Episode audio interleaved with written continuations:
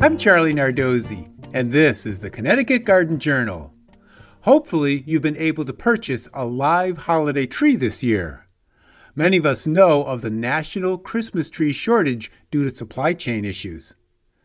But there are also local growers who still have trees, so it's good to check around. You can also use a balled and burlap tree that's planted after the holiday. Once you have your live holiday tree home, caring for it makes a big difference. The first step is to recut the base of the tree and place it in warm water in a garage or shed. This will help hydrate the needles. Then move it indoors and keep the water basin filled. The tree will suck up lots of water the first few days, so check the level daily.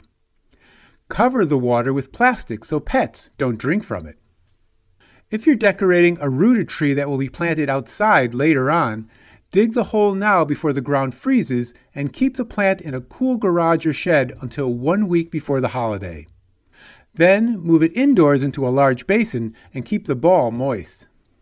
A cool room is best so the tree doesn't come out of dormancy with the warm indoor temperatures.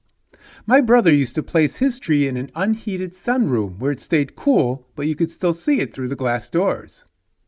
As soon as the holiday is over, move the tree back into a cool garage or shed for a week, then plant it outdoors. Consider protecting the foliage by driving four stakes around the tree and wrapping burlap around the stakes to block the cold winds.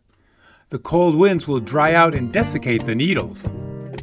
Next week on the Connecticut Garden Journal, I'll be talking about holiday plant care. Until then, I'll be seeing you in the garden.